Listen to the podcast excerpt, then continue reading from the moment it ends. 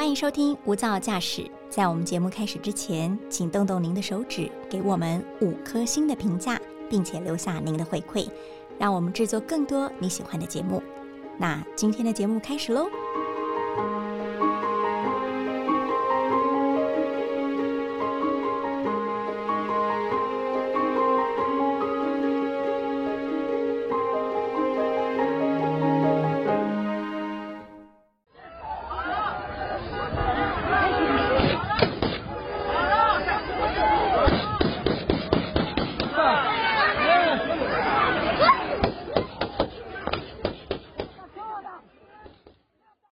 相信听众朋友的耳朵应该有接收到了不算是悦耳的声音，有一些是炮声隆隆啊，还有汽车喇叭声，甚至有孩子们的哭喊声。静婷，你觉得听起来像什么？还蛮像战争吗？是在叙利亚吗？叙利亚感觉应该很像哈。那秋燕觉得呢？是北韩吗？哦，你说朝鲜半岛的冲突是不是？感觉好像也说得通，但是他们其实都不是目前近在眼前的一些国际战局哦。嗯，现在大家呃比较关注到的，的确就是阿富汗。哦，那刚刚的声音来源是来自于阿富汗的喀布尔国际机场。机场哦，对，现在他们的机场已经变战场了，也就是最近一直占据国际新闻版面最黑暗的篇章。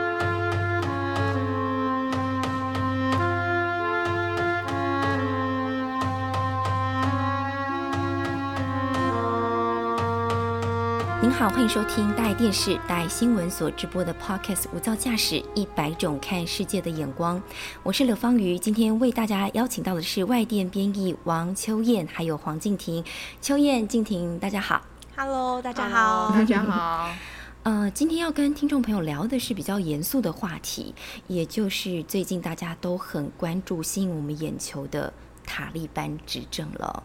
要从上个月的八月十五号说起，他们那时候就大举入侵了首都喀布尔，占领了阿富汗总统府，宣布要建立伊斯兰酋长国，让整个国家顿时就陷入动荡。民众大家都举家想要逃离自己的祖国，因此是涌进了国际机场，希望能够得到其他国家的庇护。另外还可以听到很多的是鸣枪声，甚至是自己国家的军队，还有塔利班的兵，大家都乱成一团，造成了非常严重的伤亡。今天呢，就希望能够和大家来。谈一谈的就是阿富汗到底发生了什么翻天覆地的事情？是毫无预警吗？还是有迹可循？那就想要先请教静婷了。嗯嗯，我们知道，其实阿富汗的政府军他们长期都是喝美国的奶水长大的，对，对，也可以说他们长不大。真的真的可以这样说。对，所以为什么比较好奇的是，美国拜登才说我要撤军，而且还没有撤完，阿富汗政府军就兵败如山倒了。塔利班的势力真的这么大吗？嗯，对，其实政府军败这么快哈，让人家都差点以为塔利班是不是人非常多，军备非常的充足。嗯结果一查之后才发现，其实塔利班大概只有七八万人，而阿富汗政府军呢，他们是有多达三十万人，这是好几倍的差距。大概有四倍。对，差不多。嗯，而且政府军背后还有美国撑腰，所以他的军事武器是要什么有什么。而且这二十年来啊，美国给的训练跟装备可以说是无人能敌啦。那塔利班可是连空军都没有。可是不知道静婷你有没有听过？我有听过一个小插曲，就是说，呃，美军一直都喂养奶水，喂养着军事武器方面的奶水，但是其实他们并没有很周全。他们有的时候可能其实只有还有后面的一些利益的纠葛，好比说，哦，我现在要提供给这个阿富汗的政府军一些迷彩军服，嗯。后来发现定做来送到阿富汗政府眼前的都是亮绿色的，哎，对，但是阿富汗的那个地理地形其实都是黄土荒漠，所以让他们更明显了，一点保护色，对，一点保护色没有，你等于告诉其他的极端团体，我在这里，我在这里。对，请来请来攻击我，所以就是有点啼笑皆非，但是也花了很多美国的一些公帑，甚至就是人民的纳税钱，所以才会有后面的一大段的事情发生哦。所以这应该也就是，唉，一些新仇加旧恨堆叠起来了哈。也是，但美国这边对阿富汗政府军的溃败，他们也是有他们的说法啦。嗯就我引述一下美国总统拜登他说的话，他说一切发生的确实比我们预期的还要快，因为阿富汗的政治领导人他放弃了，他逃走了对，总统就跑了。那阿富汗军队也放弃了，甚至有时候他们根本没有尝试的想要去做抵抗。嗯哼另外，还有根据《华盛顿邮报》，他们也有讲说，其实阿富汗军队将领啊，他们常常会编造大量的假兵，假是就是 fake，假对，啊就是那个明明就没有那么多数量，嗯明明可能只有三万人，他们说有五万人，嗯那为的是什么？是要骗取军饷。而且他们还会克扣士兵的薪水、物资，还有汽车燃料等等。他们应该就是很迂腐的一种呃军中官僚体系啦，哈，对想要偷一点油水哈。对，那你吃不饱，领不到薪水，嗯那请问还有谁会想要上场卖命作战？对他们拿到的这些国外的外援经费，其实他们没有发呃发愤图强、力图练兵，嗯反而是拿来就是做自己放到自己的荷包里面了。对，而且长期被喂养也不是好事，对不对？嗯长不大了，那就想到这个阿富汗的迂腐问题哦，就想要请教秋燕了。嗯他们的总统落跑了，对不对？对啊，我们先来看看啊、为什么阿富汗它有这么严重的贪腐问题？其实一定就是要提到这个已经流亡海外的这个前总统甘尼。那事实上，大家可以先了解一下，他在当总统之前，他之前是非常有名的一个国际学者，然后专门就是在研究失败国家的学者，有点听讽刺实在是很讽刺。对，因为在二十年前塔利班政权倒台之后，他就呃义无反顾的回国参政，嗯然后他刚开始就担任了财政部长这个职位，但是他担任财政部长的。当下其实他的风评非常的好，因为他大力的打击贪腐，嗯然后他也鼓励海外的有钱的阿富汗人，你赶快回国来投资吧，现在已经是我们的时代了。嗯然后他整个的作风就赢得很好的声誉。不过呢，他败在他的学者个性，因为他比较苛刻，然后加上傲慢，不太相信人，然后最后呢，因为甚至还不小心又得罪了美国等一些西方国家，本来支持他的这些国家，所以导致他最后只能跟自己少数的亲信哦待在一个小圈圈里面，然后就互变成相取暖这样。对他，变温层，同温层，对他变得只有跟自己的同温层，然后显得就是一个孤立无援的状态。这个也导致啊呃他的施政效果非常的不彰，所以贪腐的问题越来越严重，然后导致目前阿富汗的惨况。嗯哼，他好像换了位置，换了脑袋了哈。如果嗯简短来这样子分析的是话，对，那比较好奇的是，其实刚才也会讲到说，阿富汗塔利班在掌权之后，其实他们的那个外交是形同孤立的，如何去跟国际之间做朋友，是不是也他们现在的当务之急？是，现在我们都可以看到塔利班的发言人啊，他们有时候在开记者会的时候，他们就一直都有寻求国际认可的这个企图心。嗯嗯，但是我们先从阿富汗的邻国，我们来看一看。那因为之前塔利班他们跟邻国的关系，尤其是伊朗，他们的依存关系是比较高的，因为当时都有一直传出伊朗就是提供塔利班武器。那因为当时他们的共同敌人就是美国嘛，就是要一起打败美国。嗯可是现在塔利班确实已经在阿富汗掌权了，但我们可以了解一下，伊朗其实它是什叶派的伊斯兰教徒在统治的，那塔利班事实上是逊尼派。所以是根本完全不对盘嘞。答对了，他们根本从头到尾都不对盘。他们当初是因为有有共同敌人，是共同利益这样。对，没错。因为那现在哎，突然大梦觉醒，没有共同敌人，那未来的状况就值得我们再关注。塔利班是不是有必要再跟伊朗继续演戏下去？这个我们值得我们只来大力关注。是。的确哦，我们之前的新闻可以看到，这个八月三十一号，这个美军撤离的大限一到，他们说净空，真的就净空了哦，没对，有在开玩笑。提早一天，对，对，甚至现在还有一两百名他们美国的公民还是滞留在当地对嘛对只是主要的外交人员、核心的人都先马上军队也撤了。对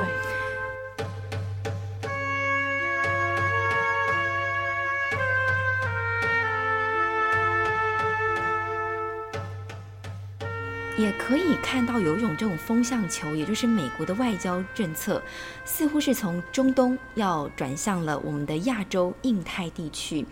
为何会有这种转变呢？我们就来听一段呃专家的说法，他的观点。嗯，我们邀请到的是政治大学国际关系研究中心的研究员严正生。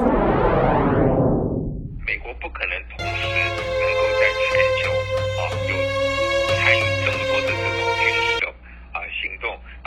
然后又还能够在这个亚太地区能够来啊围堵中国，所以。他看到这一点，那希望能够慢慢从阿富汗撤军，可是奥巴马没有做到。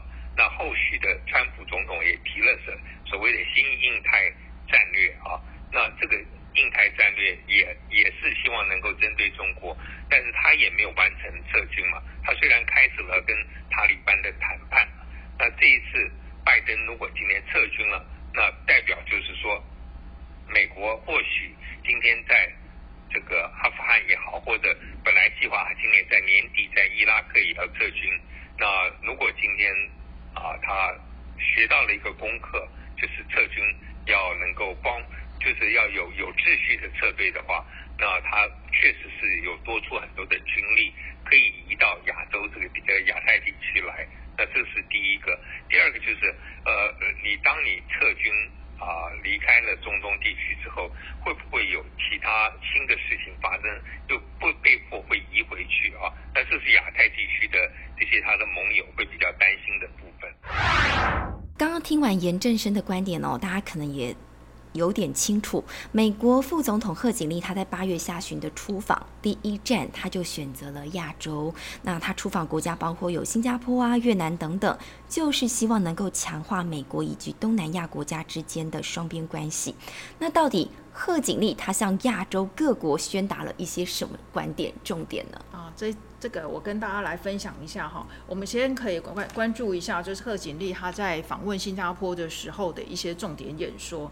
那主要呢，当然就是重申美国对印太地区的一些承诺，包括和平稳定啊、海上自由，然后也要促进人权，然后维持国际秩序。但是呢，他有特别提到，美国他们有意要争取二零二三年 APEC 会议的主办权。那美国到底有争取没争取，差在哪里？哦，这个我们就可以看到，因为美国过去几年的确都是把外交政策的主力放在中东，但他们现在为了要重返亚洲，他当然要透过争取主办权，向亚洲各国强调说：“你看，我就是有意要参与你们的这边的经济合作嘛。”所以这就是有争取跟没争取的差别。了解，他不只是空口说白话了，我有丢出了一个利多给你们哦，就是我真的有意要合作，不是说说说而已。那我觉得，其实美国真的不愧是世界最强国，他一边要处理这个阿富汗的棘手问题，对，另一边他又向印太地区伸出了友谊的橄榄枝，对，他这么强调他们要强化跟亚洲各国的关系，台湾也在亚洲啊，对，那我们能做什么呢？对啊，我们台湾呢最强的就是什么呢？我们大家一定耳熟能详，就是我们的半导体产业。半导体啊，今天股票也蛮热的。是我们大家都知道，至少我们一定都知道台积电嘛，哦，这是我们台湾之光。那事实上呢，台湾的确半导体产业整体产业不只是台积电，的确是非常强大的。那我相信呢，我们以后还是可以依靠这个产业很强大的实力，继续在国际发光发热。那现在目前大家一定都知道，美国、欧洲、日本，他们都面临很严重晶片不足的问题。我们可以常听到福特啦，一些车厂都会说，我们现在都没有晶片，我们车子都可能都产不出来。对这些这些话，嗯，但是我们的经济部长王美花啊，他近日他。在访问的时候，也不断的在强调，我们台湾就是全球晶片制造业的重要伙伴嘛，一定会尽量去供应。大家都可以期待第二场的台美经济繁荣伙伴对话，因为到时候美国跟台湾的官员可能就会推出更多的一些措施，然后大家我们都可以期待。是不是会有更多的产业合作讯息？嗯，听众朋友可以做笔记哦，哈，可能会攸关你的那个银行的存款会不会立即增多？对，大家可以关注一下哦。但的确哦，这种还是要谈到这个塔利班，然后虽然说也攸关于亚洲情势，那是后续的问题了。但是阿富汗现在真的整可以说是整个兵荒马乱。嗯，塔利班重新当起了阿富汗的掌舵人，他之前都是靠着自己的武力、自己的民兵撒在各地去开疆辟土，但之后他是要代表国家主权呢，他要对组的是一个政府，他要领导，他要去的是国际，对，还要国与国之间的外交，对他有没有这些人才？哦，大家打现在是打问号。嗯他能够提振国内的民生经济吗？至少要稳定民心吧，不要让大家都想要出逃，对不对？乖乖把银行的存款领一领，我要逃走了。或者是说他要如何去安内攘外？嗯，每一样现在看起来都是前途不明啊，对隧道尽头无光。对，都是烫手山芋。所以下一集我们要继续带听众朋友，也是要跟秋燕还有跟静婷一起来分享，就是阿富汗新时代是否会造就更多失落的一代，包括有女权低落、教育低落、孩子何去何从，还有会不会造就另一波无止境的难民潮，把嗯叙利亚的内战复制再贴上，都是下一集我们要带听众朋友关注的重点。那今天也谢谢两位谢谢大家，啊，谢谢听众朋友的加入，我们下次见，拜拜。拜拜。